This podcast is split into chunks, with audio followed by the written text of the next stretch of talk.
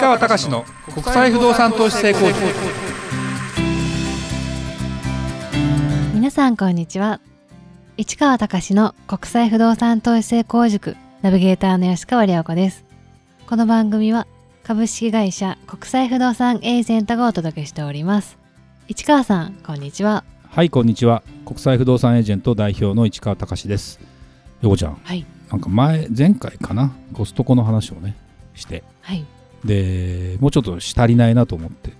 ガソリンが安い。これ同じ商品だからさそれはコストコで入れた方が安いよね。と言いながらまあそこから先コストコの話をするとあのいろんなものを買ってってどうなのかなとお試しで買ってってみてっていうところなんだけどもあのねピザ。ピザ。ピザはすごい安いし大きいしあれどのぐらいだろうな。普段のあのなんだいたいデリバリー系のピザの倍以上あるかな。へー。それが1500円弱。もちろん帰って自分でまあ焼くんだけど、まあ、ちゃんとしたオーブンがなくても電子レンジでちょっと温めてその後オーブントースターでも焼けるんだけど一番の欠点はですね大きすぎて冷蔵庫入らない。丸々は。切って入れるしかないってね。冷蔵庫も売ってるんですよコストコって。でも冷蔵庫見て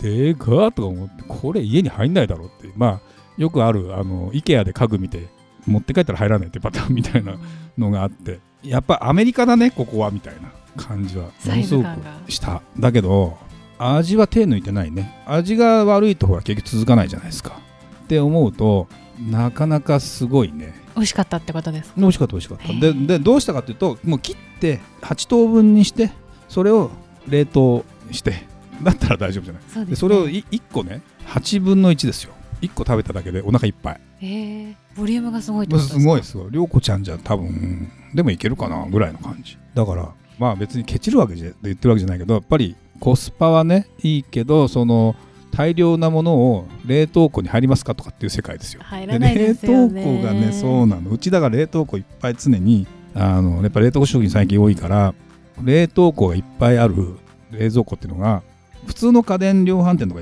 あんまりないわけよ。野菜室とかがこう主流になってるんだけどコストコにある冷蔵庫見たらさすがに冷凍庫がいっぱいのやつとかさあもう上から下までフリーザーみたいなやつがあってさ、えー、いいですね。家に余裕があったらこれも欲しいなとか思いながらそうですよね。まあでも冷静になればまあいらないかなとか。入らないですよ、ね、でいざとなるといやでもあれよサイズが全部がでかいわけじゃない。2台持ちだったらいいとかさ例えば冷蔵庫。だって本格的にやる人なんかからすればさまあ本当にあれですよ。冷凍庫を買うっていうのはあるかもしれないね。ですね。うん。でまあ当たり前な当たり前かもしれないけど持ち帰る時にドライアイスが売ってるのよ。自動販売機みたいなのがビャンとなっててさ。で袋に入れて。はい、それを入れとけばまあ56時間全然問題ない感じだったんで本当にそういう意味じゃすごいなというのを思いながらすいません。コストコ話だけでまた終わってしまいそうなんで次あの本題行きましょうか。はい。はい。えー今回はコロナ禍の働き方リモートワークの時間の使い方で人生が変わる。今がチャンスだというテーマですが、えー市川さんよろしくお願いいたします。はい。えっ、と涼子ちゃんがさこのあのリモートワークしてるじゃないですか。はい。通ってる時と今のリモートワークしてる時と何が変わりました？まあ時間的な問題で言うとどんな感じ？時間的にはやっぱり余裕ができましたよね。通勤ってやっぱりすごい負担？負担でしたね自分にとってはやっぱり。ね、はい。でやることは別に会社来ても家にいても変わらない。そうですね。まあちょっと業務量が増えたような増えたね。はいありがたいことに、うんそう会社の狙いもそこなんだけど。でもさあれ本当にでも涼子ちゃん本当にさパソコンの前にいるでしょ、います。まあ バレてます、ね、これねあのいてくれと頼んでるわけはないんだけど涼子ちゃん的に言うといないと落ち着かないのかもしれないけどね。そうですね落ち着かないです、うん、だただ僕うちの会社のスタッフに別にそこまでいなさいというような指導もしてないし求めてもいない、だけどもちろん涼子ちゃんの場合突然降ってはくよねあれね オファーが。そうですねだからでレスポンスが早くないとでうちの場合本当に時差がある仕事とかだからある意味そのなんだろうな働き方っていうことでいくとうん労働時間全体は僕はあんまそんな長いと思ってないしちゃんとメリハリもつけてやるんだけど自分で全部やんなきゃいけないじゃない、そうですね、うん、例えばお昼休みってどうしてんの？決めてんの？特に決めてないですね。でも休むでしょ？まあ、お腹空いたらちょっと食べるぐらいででもパソコンからは基本的には。パパソコンにいながらもずーっと作業してるの？進化させようとしてるって感じ？あそうですね。あれだよね。ちょっとここでさ具体的な数字はちょっと言えないけどうちのメルマガのあの開封率上がったね。だいぶ上がりましたうんね、びっくりだねあれね、はい。あれってやっぱりねやっぱり日々の積み重ねの努力の結果ですよ。あれおざなりにしてると絶対ダメでやっぱりあとリストの鮮度というのかな。なかなかその数自体が全体的な数が増えていくかっていうとそこがなかなか悩ましいところなんだけども実際でも開封して反応が多い絶対数が増えればいいわけじゃないですか。特にうちのビジネスなんかはそのあまたに広く訴えてるわけではないのでだけどそういう意味じゃ随分変わったなとか。僕ねこのコロナ禍の働き方リモートワークの時間使い方で人生変わる今はチャンスだっていうのは本当にねまあある会社に依存してます。まあこれサラリーマンの人に言ってるけど。ででも今って本当にじゃあその間もちろん上司がチェックしてる会社もあるかもしれないけどそんな会社辞めちまえっていうふうに思うぐらいの感じなんですよ。でねそれはねあのそれは大雑把のことは分からないけど会社にいて顔色見ながら仕事してるかっていう雰囲気とじゃあリモートワークで涼子ちゃんがあの家にいながらやってるっていうのを直感で言うと別に変わらないと思うのね。それはだからどうやって持ってるかというとまあ性善説でも働くようなモチベーションの持ってき方とか、まあ、この雇う側からするとよ。でも自分からするとやっぱり有効な時間をもっと使えるんじゃないかなと僕は思うわけ。だから別にその副業をおすすめしてるわけではないけど、まあ、やろうと思えばできるよね。そうですね、うんだって自分の例えばパソコンを使いながら自分の自分が何かまあまあメルカリやるのが副業じゃないけど自分のサイトで何かのものをこう発情報発信したりっていうんだってやろうと思えばできるじゃない？とか。でそういうのってさ本当は僕はチャンスだと思うというかその会社に依存してそのまんま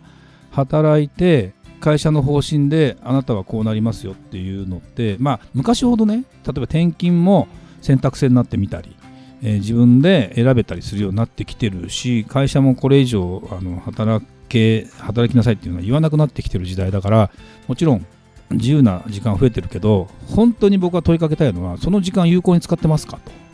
いうのは問いかけたい。でそれは自分磨きにも必要かもしれないし自分の違う意味で仕事を完結、うん、なていうのかな会社に貢献するという意味っていうことで考えたらもちろんそのじゃあ何時間働きましたからいくらですっていうのはもちろん時間管理っていうのは労働基準法的に必要だからやってるけど実際は成果主義なのよ。成果主義っていうことは成果で現れないとこの人はやってないって判断になるわけ結局。だから例えば涼子ちゃんが、えー一生懸命やってます。例えばね顧客のデータやってますって言ってじゃあメルマガの開封率がどんどん下がってるってなったらこれ涼子ちゃんの、まあ、生とは思わないけど涼子ちゃんに何か大丈夫か？みたいな話にやっぱなるわけよ。そうですうんやっぱ成果っていうのって出てくるのよ。一個ずつの積み上げをちゃんとやってるかとか本当にその顧客データのクリーニングをしてるかとかってこととかも絶対出てくる。でもそれを言われたから当然私の仕事はこれだからやってます。それでお給料もらってますはいいんだけどそれ以上に仕事とかビジネスとか次の展開を埋めるチャンスじゃないかなと本当に思ってます。あの例えばねゴルフとか僕はまああの仕事柄お客さんと一緒にゴルフ行ったりもするしでも行くんだったら平日ですよねみたいな方も多かったりするわけでそれはもちろん全てが経営者ってわけじゃないけど行けたりする人も多いんですよ。それはやっぱり、まあテレワークだったりすると別にそれは会社に黙ってきてるのか会社に言ってきてるのかよくわからないけどそこの場にいなくたってできたりするじゃない。まあそうですね、でもあるあるスーパーな人がスーパーな人っていうかすごい人がいてゴルフ場でズームやってるプレーやりながらズームやってる人がいるって話を聞いてそれで80代で回るってすえー、ってちょっと待ってくださいって今からパッと打ちますからみたいな話しながらもでもミーティングしてんのよ。一緒にいたわけじゃないんだ俺そのその話を飲んでる時に聞いて俺もできるかなとか思いながらどうなんだろうと思って、まあ、自分のその集中の持ってい方的に言うとなかなか難しいんだけど見習わなきゃいけないのかなって感じはものすごくします。あの集中力をそそがれるからこの時間絶対無理ですなんていうことをやってる時代ではなくて急にえ今から5 10分間だけでいいですかっていうところに柔軟に対応していった方がいいような気がするね。今だったら通信機器なんか考えたらさその耳にかけるあの簡単なイヤホンだけでも別に物をさ携帯持ってなくたってさ喋れるじゃん、そうですね。うん、ななんかこの人独り言喋ってるのかなぐらいの話だったりするじゃないですか。って思うと全然やりようあるかなっていう感じはするね。だからやっぱ鈴木さん見ててうちのす愛菜ちゃんをね見ててね思うのはそれのもう最たるものじゃない、そうですね、うん、あれやっててこれやっててやってるうちにだってさあの人さミーティングしながらさ LINE 打ったりしてるじゃん。そうですねで LINE とか来るじゃない？メールとこれが。かでそれがさ結構軽くないよね話がさ。はい。この人の頭どうなってんだろうと思うけどまあそういう時代なんですよおそらくね。